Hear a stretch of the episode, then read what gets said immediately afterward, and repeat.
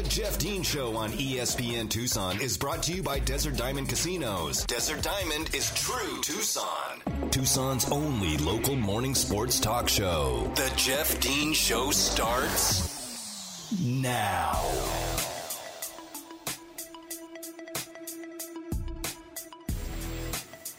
Welcome back to hour number two of today's edition of the Jeff Dean Show. I am Jeff Dean here with you, and it is 8.03 on your Wednesday morning, May the 11th, 2022. And whether you're tuning in on the AM side at 1490, on the FM side at 104.9, or if you're listening via the live stream, which can be found on ESPNTucson.com or an Alexa enabled device. I do appreciate you tuning in here to the Jeff Dean Show. We also have our podcast that comes up, uh, comes out every single day. We get those up on the, whether it's on ESPNTucson.com where you can find the link, or you can go find it on wherever you like to download your podcast from. Uh, just search out the Jeff Dean Show, and there you will find it. Regardless how you're listening, I appreciate you tuning in here to the Jeff Dean Show. I know that you have a choice of where to get your sports news, information, entertainment, opinions, uh, and I appreciate you choosing the Jeff Dean Show here every single weekday from 7 to 9 a.m. Tucson's only local morning sports talk show. Now, speaking about local, there was an interesting transfer portal made uh, yesterday late afternoon as Adia Barnes just continues to uh, the the amount of talent that she's able to amass. It is as listen. I've said this before. I'll, I'll say it again. I think she's the best recruiter on campus. I think she's the best of all of the coaches that Arizona employs at just being a fantastic recruiter. She proved it when she was an assistant at Washington, getting all the best players in the country to go up to Seattle to go play for the Huskies. And when she got the head job here, she has been nothing but spectacular in getting the best talent to come to Tucson to play for. Uh, well, they played for a national championship two years ago, uh, but to play for a program who really has not been noticed on the national circuit ever. so, yesterday no, we, you know it's it's been discussed. Obviously, the huge mass exodus of transfers leaving the program. Uh, you know, there were so many of them, six of them, right? With uh, players going to schools in conference, like Bendu Yeaney going to Oregon State, uh, Nettie Vonleh going to Colorado. It's been a rough offseason as far as exits go. But Adia Barnes has been able to add a few players. We mentioned Lauren Fields from Oklahoma State a couple of weeks ago. Last week, she got uh, West Virginia, one of one of the best players on that side of the country in West Virginia's Esmery Martinez, who was going to go play for LSU, and we all know what kind of a power they are uh, in women's basketball. Got her to flip her commitment and transfer to Tucson instead, come all the way across the country and come to Tucson. Well, yesterday a coup occurred in the state of Arizona as Jade Loville, who was Arizona State's leading scorer last year and by a lot. She was the only player on the entire team who averaged in double digits in points, and she averaged almost 17 points a game last year for Charli Turner Thorne. She is now coming over to play for the Wildcats. She's going to make the trip down the I 10, about 90 minutes away, and come play and try to win a championship with this particular basketball program this upcoming season for Adia Barnes. An absolute huge get for Adia. Uh, Loville is a uh, she's she's a guard. She's five eleven guard forward, so right there on the you know kind of a, a, swing player, wing player, if you will. But she averaged 16 and a half points per game, two and a half rebounds in her only season in Tempe. Previously, she was at Boise State uh, before transferring to Arizona State last year for her one season. She had a great game against Arizona in the uh, in Arizona State's win against the Wildcats earlier this year. 27 points in that game. Pretty sure that caught uh, Adia Barnes' attention. Now, a lot of people are somewhat uneasy about this. I'm guessing as uh, you know a player from Arizona State transferring to Arizona. Let's not you know let, let's let's remember though that that Jade was a uh, a commit to Boise State originally. She transferred to a- Arizona State last year, played one year for them. So it's not like she was committed to the Sun Devils out of high school and played there for three years, and now she's transferring to to Arizona. That's not that's not the case. So I don't I don't have an issue with that. But the the, the transferring of players inside conference is astounding. The amount of players that have that have transferred within the conference, and not just in women's basketball. Look at what what Jedd Fisch did with with Arizona football. Two of the best players are going to, pardon me, two of the best players that Arizona's going to have on the field this year transferred from UCLA and USC in conference, in division. This this particular player, Jade Loville, transfers in state from the rival to the rival. But hey, Arizona got better for it, and I think that might. I think that's it. I think she, that might round out Adia Barnes' roster uh, for the upcoming season, and it is a it is a spectacular one. I'll be honest. Um, I wouldn't I wouldn't be surprised if Arizona is picked just behind Stanford in the uh, in the preseason poll this year, and I, I think it's going to be close. If people are buying into the freshmen that Adia Barnes is bringing into this program, and there are four really really good ones coming in, and you include the the three transfers, the big time transfers that Adia has gotten this offseason as well, including uh, you know and, and, uh, added in with the players that are that are sticking around in this program. It is a it is a, a, a, an interesting roster. It's got a, a lot of young players and a lot of new pieces. And like I said earlier, with Erik Spoelstra able, able to put together a bunch of players who don't know each other and able to ball out, and the way that Dana Altman does the same thing at Oregon, be able to assemble a ton of new players for one year and get them hell got them to a Final Four at one point Adia Barnes is going to have to show her coaching ability now, right? I mean, we know that she is a relentless recruiter and one of the best, probably the best on campus as far as recruiting goes. Now she's going to have to flex her coaching muscles, and she's going to have to get those girls all tugging the rope in the same direction. And it's not going to be easy because there are three transfers coming in, girls who were superstars at their previous program. Jade Loville led her team in scoring last year, as did Esmery Martinez at uh, at West Virginia, as did Oklahoma State's Lauren Fields. These were the best players on their team, and now they're going to come in and play a part of a team role. They're not going to be, you know, the go-to scorer on their particular team now. So that's going to be an interesting an interesting feat for Adia Barnes and her coaching staff. I have full, I have full faith in, in her to be able to do that. Uh, but great news for uh, for Arizona basketball, Arizona women's basketball yesterday as uh, they get a, a one more transfer. This time, a big one from a rival. And look, anytime you can make yourself better and make ASU worse, that's a win-win. And I know a lot of people aren't they're they're not super comfortable, you know, and all this, but uh, celebrate it. This is not again. This is not a, a lifelong ASU recruit here. This is just somebody who transferred uh, last year and played one year for them. Also, uh, men's basketball as the uh, the NBA gears up for their NBA draft, the NBA draft combine, which starts next. Was it start Monday? I think it does. The 16th, whatever. It, it's a it's a week long combine, and a lot of players get invited uh, to obviously to the to the draft combine. There's there's uh, a lot every single year. A lot of you know these are all essentially players that you would expect to see drafted on draft day. They don't they don't just invite you know 1700 players are going to enter their name into the NBA draft. 1700 don't go to the NBA combine. About 75 go to the combine. That's it. 3 of those 75. Oh, sorry, it's 76 this year. 76. There it's see it right here. Um 3 of the players of those 76 are Arizona's players who have declared for the draft this year.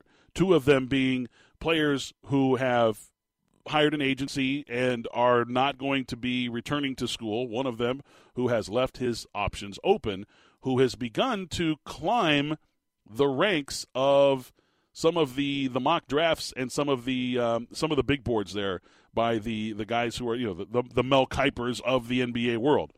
Now Shams Charania he put out his uh, the the entire participants list for the NBA draft combine and it included Bennedict Mathurin, Christian Koloko, and Dalen Terry. All three of them on the list. All three of them will be participating in the NBA Draft Combine. And look, I know Wildcat fans are upset. They wanted to see Christian Koloko come back because of how meteoric his his improvement has been over the last two seasons, and we would certainly like to see where that goes next. We're going to have to watch it in the association because that's where he's going, guaranteed. He he will be drafted uh, at the at the NBA draft uh, in either the first or the second round. And I, I honestly think that there's a there's a philosophy in the NBA that is starting to change a little bit. If you're going to every every team needs a seven footer. Every team needs one. You you, you got to have one, whether he's starting for you or whether he's coming off the bench in your first three rotation. Every every team needs one. You have to have somebody that can protect the rim when you have teams that just continue to attack and attack and attack. You have to have somebody stay at home. But there are also plenty of situations where now where teams are, are running out four guards and a center who can shoot the three ball that you need a seven footer who's also athletic. And I think that the philosophy defensively for a lot of teams in the NBA when choosing a center are going this is why Kofi Cockburn has not been drafted and has not has not ranked highly on NBA draft uh, assessments essentially like when when he's been given his draft grades he's been given draft grades in the 50s and 60s because he can't step out on uh, on the perimeter and guard an athletic center or even you know a power forward or a three. And if he gets switched on a guard, he's going to be put in the blender and mixed up and left for pieces. It, it, it's he can't he can't hang in the NBA defensively. But a guy like Christian Koloko can. He proved it. He was out there blocking shots on three point attempts last year for Arizona. Did it numerous times and showed that he's athletic enough to get into a defensive stance and guard guys who are going to be ball dominant guards in the league. So he has shown an ability to do that, and I think there is a little bit of a philosophy shift in the NBA that's going to be going that direction. And I think Christian Koloko, I know that some of the a lot of the mocks have him in the at the mid 30s to the 40s. I think he goes sooner than that. I'll be honest with you. I think there's I think there are teams out there that look and see what is working in the NBA right now, where you've got, uh, okay, you got a guy like Robert Williams in Boston, right? Now he's hurt right now, but extremely athletic, a guy who can protect the rim, but also gets out on the perimeter, able to guard some of your wing players and your perimeter players, and able to, to handle a switch in the NBA. Where, where teams can't create that instant mismatch by getting the big on a guard. Guys like DeAndre Ayton, who have been spectacular in the league defensively for the last two seasons because of his athleticism, his ability to go out and guard the perimeter. There are others in the league as well, and I think the league is starting to shift a little bit. We're seeing a trend, and I think that's why Christian Koloko is going to be taken higher than a lot of these other people think he, the, the, the, say that he will. Now, I know that Arizona fans wanted to see him back and return, and I wanted to see him return as well. I love Christian. I love seeing him in an Arizona uniform, but we're going to have to watch him in the NBA next year. That's just, that's just, well, that's a pill we're going to have to swallow. We know that Bennedict Mathurin, he's going to ball out next year. He's going to be a very good player in the NBA. I have no, I have no doubts, no doubts about Ben. Now, Dalen is the interesting one because I think a lot of people just assumed that he was going to be returning to the Wildcats this this season and I would have agreed with you up until about the final three weeks of the season because Dalen showed that he, he, once he started gaining a little more confidence. Look, I, have been watching Dalen for years, high school all the way up until where he's at now. He's always been a, a, a an, an average to above average ball handler. Okay, for a kid his size, He's been a ball dominant guard. He's been asked to be the point guard in a lot of situations. And in last year's team, uh, last year's you know iteration of, of Tommy Lloyd's offense, he was a distributor a lot of times. He was the point man, even when Kerr was on the was on the court. A lot of times the ball went through Dalen Terry's hands. He's shown a a real knack for being able to be that kind of point three that teams are you know really interested in in the NBA nowadays. Another another ball handler who can do a lot of things that isn't necessarily a great shooter, although he has shown the ability to knock down a jumper from anywhere. Uh, he doesn't take a whole lot of shots. He, he wasn't asked to do that. He wasn't he wasn't a guy that was going to put up ten field goal attempts a game for for Arizona. He's just not that guy, and he may not be that guy in the NBA either. But with his length defensively and the things that he can bring to you, he can guard every position except for the five on the on the floor. And as I just mentioned, with the stretch fives that are out there, you can certainly put him out there and let him, you know, try to get a body on somebody or at least get a hand in the face and and still be able to uh, to be able to contribute defensively if he gets switched onto a big. He is starting to move up the draft boards. Like I know his dad, you know Al, he posted last night on Twitter, and I don't remember who the uh, who the NBA uh, scout was that had put this out there, but they have Dalen Terry as the number 22 player in the draft. 22. that's like that's that's a considerable leap from where he was when the season when the college season ended, where we expected him. You know, we we said okay, he's he's probably in the mid 40s.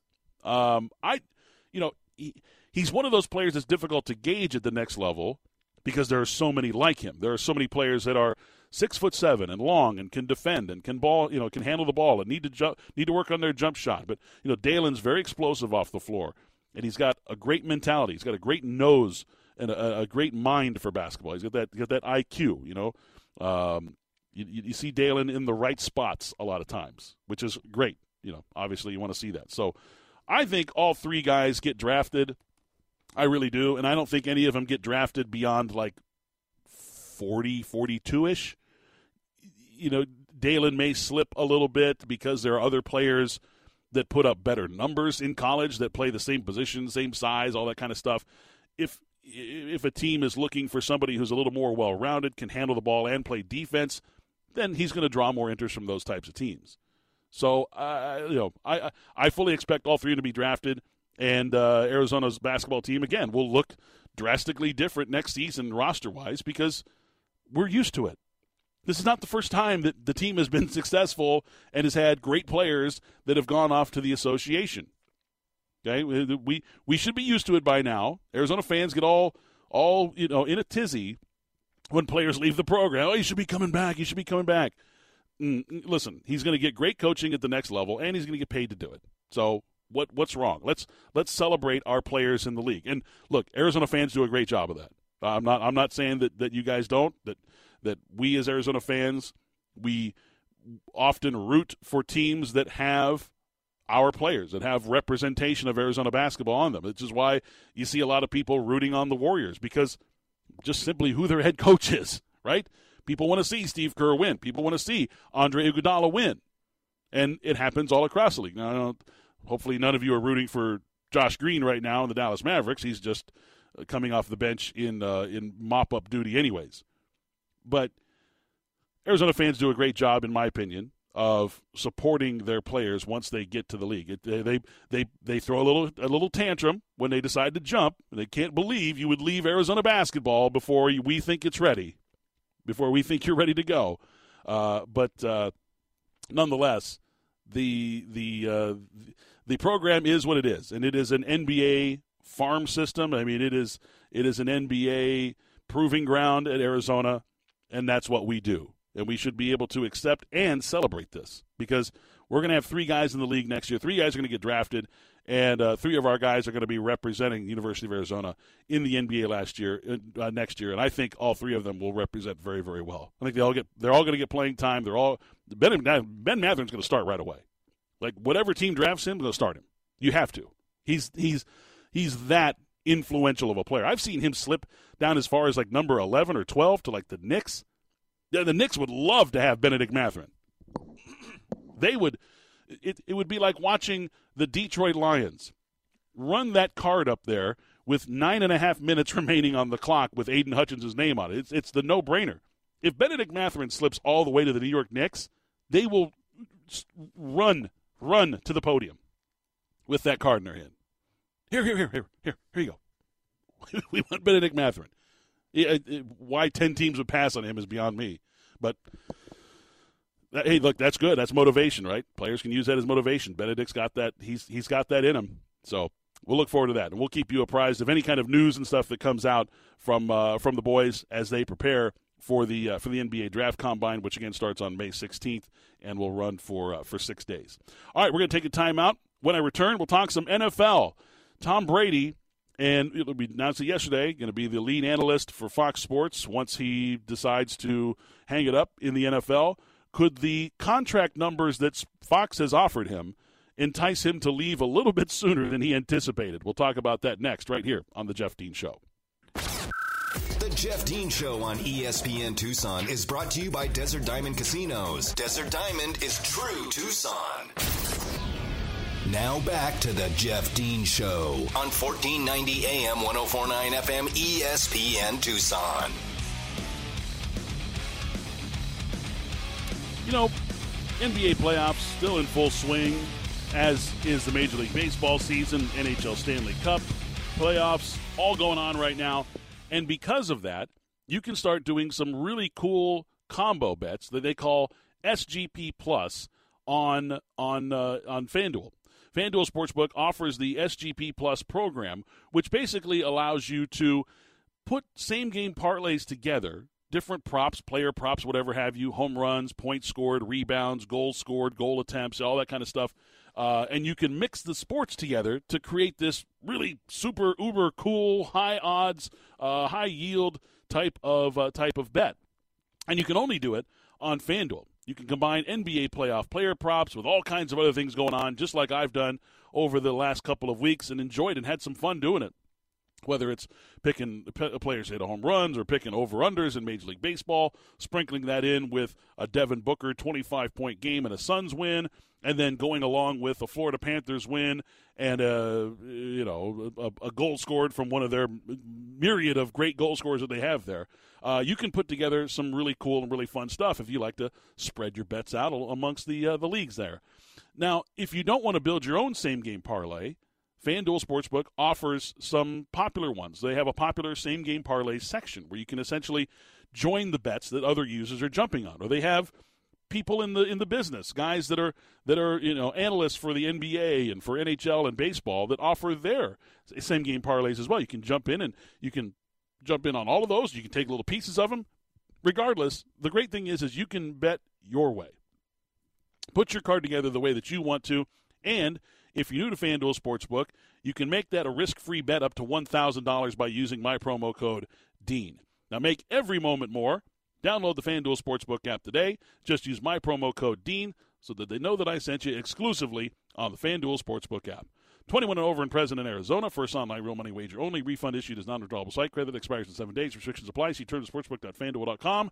And if you think you have a gambling problem, please call 1-800-NEXT-STEP or text NEXT STEP to 53342. Now, we talked about yesterday that Tom Brady had been hired by Fox Sports to be the lead analyst when and if he leaves the NFL at some point. He will be the uh, Fox Sports number one guy in the booth, the the, uh, the color analyst, um, alongside Kevin Burkhardt. Be a great a great one two tandem for Fox Sports uh, as they get ready to host two of the next three Super Bowls on Fox, which is great for them. They got two of the next three. Now it was reported yesterday that Tom Brady's contract was going to be a ten year deal worth $375 million. He's never even done this job before. And Fox had reportedly given him a 10 year contract at $375, $37.5 million a year to do a job that he's never even done before. Now, I think it's safe to say, I think that we'd all, we all believe that Tom will be very good at being an analyst. As I mentioned yesterday, I hope that he doesn't put his brand in front of you know being himself and essentially doing the job that is that is necessary to be done that you know what the fans want the fans want to hear. They don't want to hear Tom Brady being a shill for his companies for his multiple companies or uh, essentially kind of putting on a fake face to make sure that those companies and his brand are being you know uh, I, I, you know I don't know what what you know contained, if you will. Uh, now, the the CEO of uh, of Fox Sports has basically said that's not that's not accurate. The, the, the contract is not accurate. Ten years, three hundred seventy-five million dollars. We we never we've never agreed to that. He says what's been reported isn't an accurate de- uh, description of the deal, and we've not yet released the uh, details beyond what was disclosed on our quarterly earnings call. So maybe it's 375 million maybe it's not but i'm willing to bet it's somewhere in the neighborhood which is still an exorbitant amount of money to be doing what i do talking on a microphone for a living i wish i got 180th of the amount of money that they're offering tom brady so it it it it, it begins to you begin to think about this now fox sports going to have the super bowl in 2024 Okay, that's their that's their, that's their that's their job. They, are going to they're going to have that Super Bowl there. They're going to be broadcasting it, and Tom Brady his contract is void after this season. If it's a ten year deal for three hundred twenty five million dollars, do Gisele and the kids go to Dad and say, "Dad, Tom, you're done. Like, stop this nonsense." We know that you have competitive desire. We understand this. You can try to fill that void by watching film of the teams you're going to be preparing for as you get ready to broadcast the marquee game on Fox Sports every single week.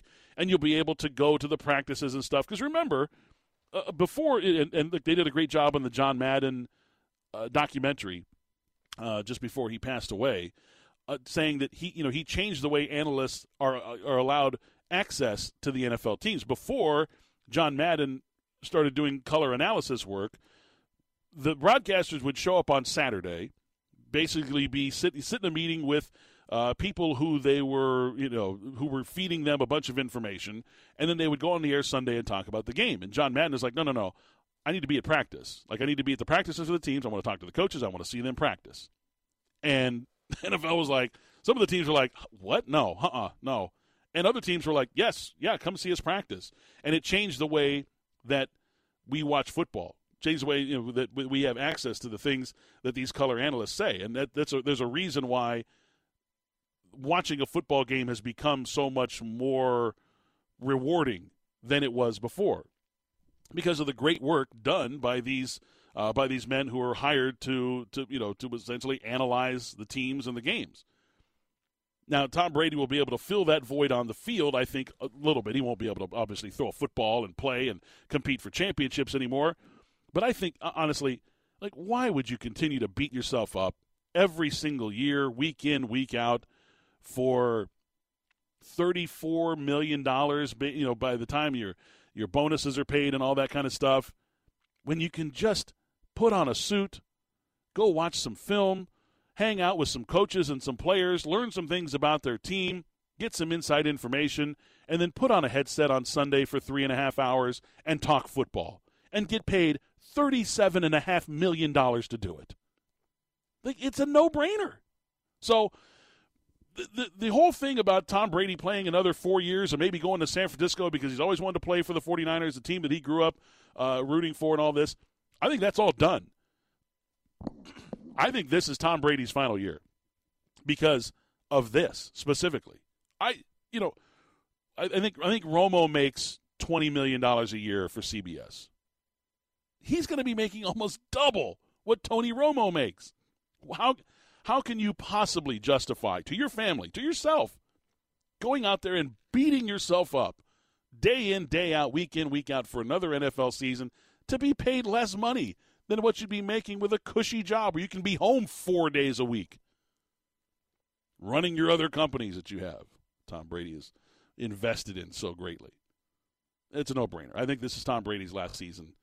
Uh, I don't think there's any reason to believe that he would play anywhere beyond this, regardless of the success that he has or does not have this year. Tampa Bay will be good. I don't know if they're Super Bowl good, but they're going to be good.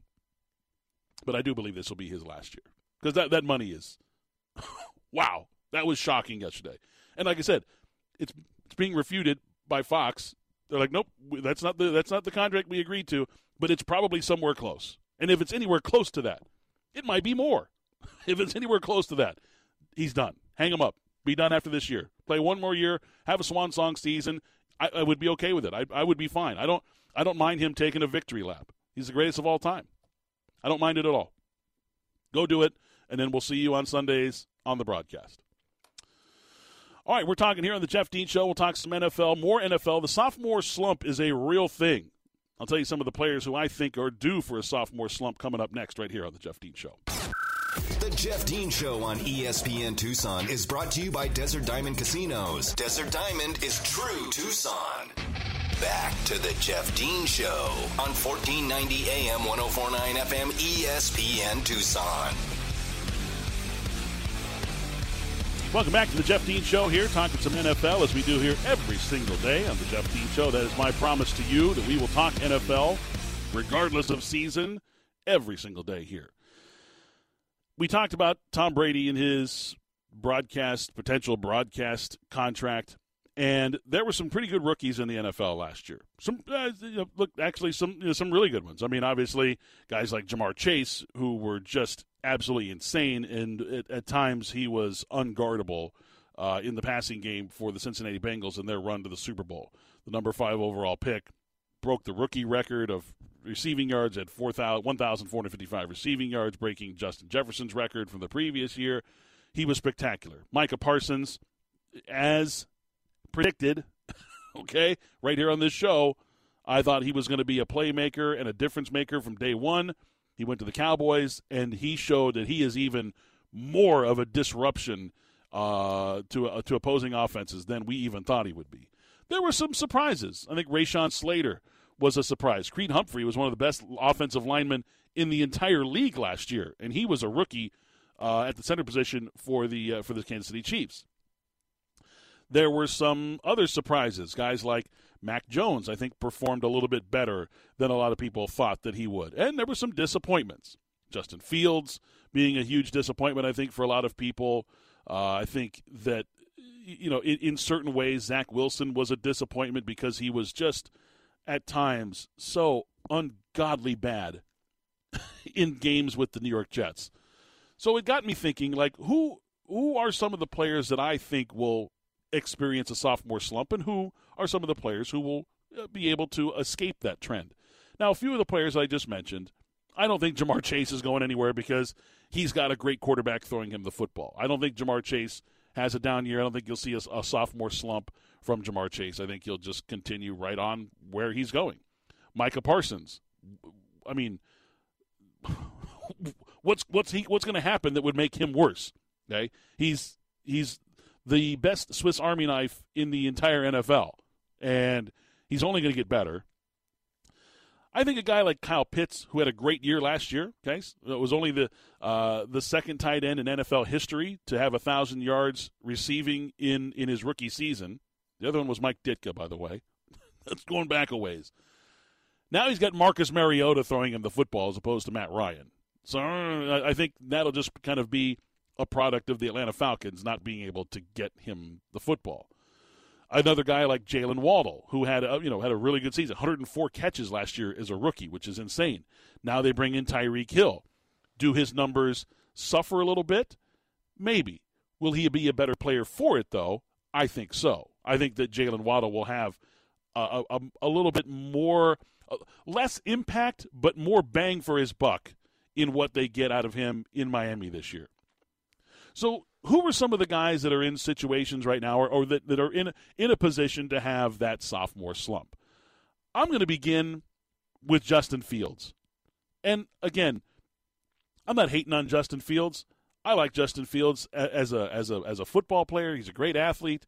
He's got a lot to learn in this league. I watched him at Ohio State, and yes, he was able to make the right decisions at Ohio State and make some really big plays in the passing game because he had five receivers that all went to the NFL and they were all wide freaking open. you watch Ohio State games, there were guys that were standing there in the passing game that nobody was within 10 yards of. It was really easy for him. And then when it got time to crunch time, he wasn't he wasn't good in the in the in the red zone. You know, these are things that I talk about.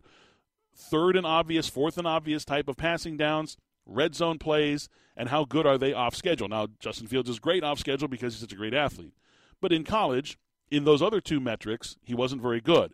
And last year, in his first year in the NFL, it was a roller coaster season. Had some uh, had some dings. You know, got got beat up a little bit, and that's a lot of you know a lot in part due to the the Chicago Bears and how bad they were. He's got nobody to throw the football to. He's got no protection.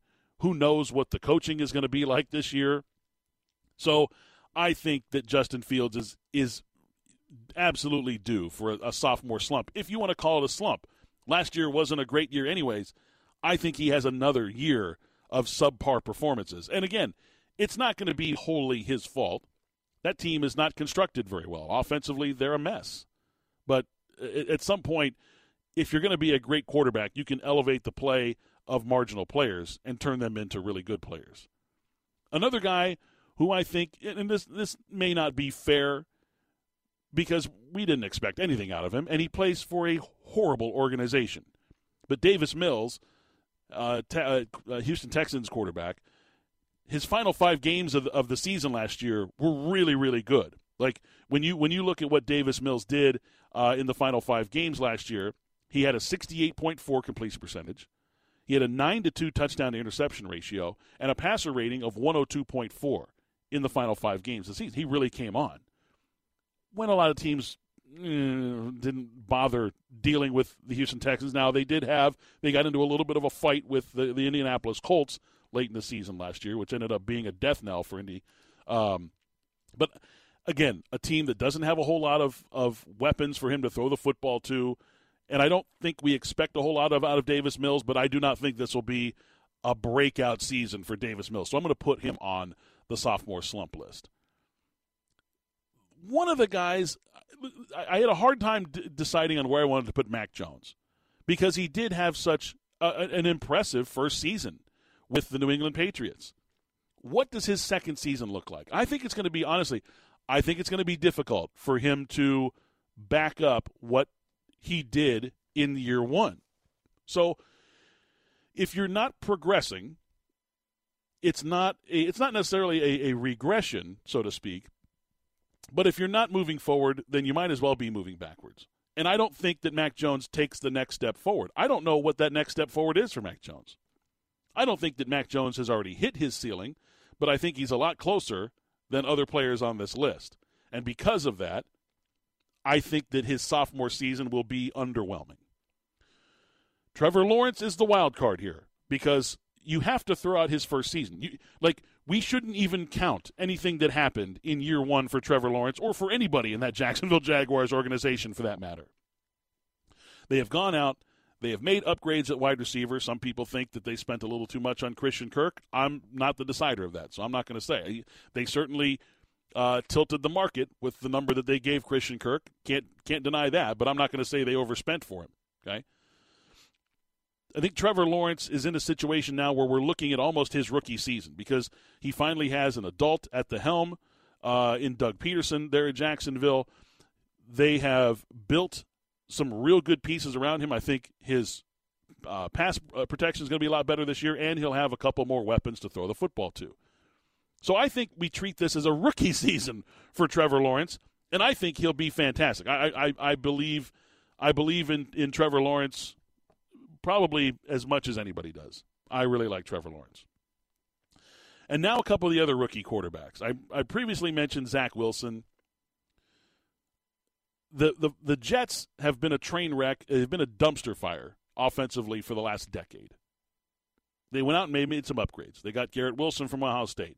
They got C.J. Uzomah and Tyler Conklin at the tight end position. They went out and got Breece Hall from Iowa State, the, the really, really talented uh, running back.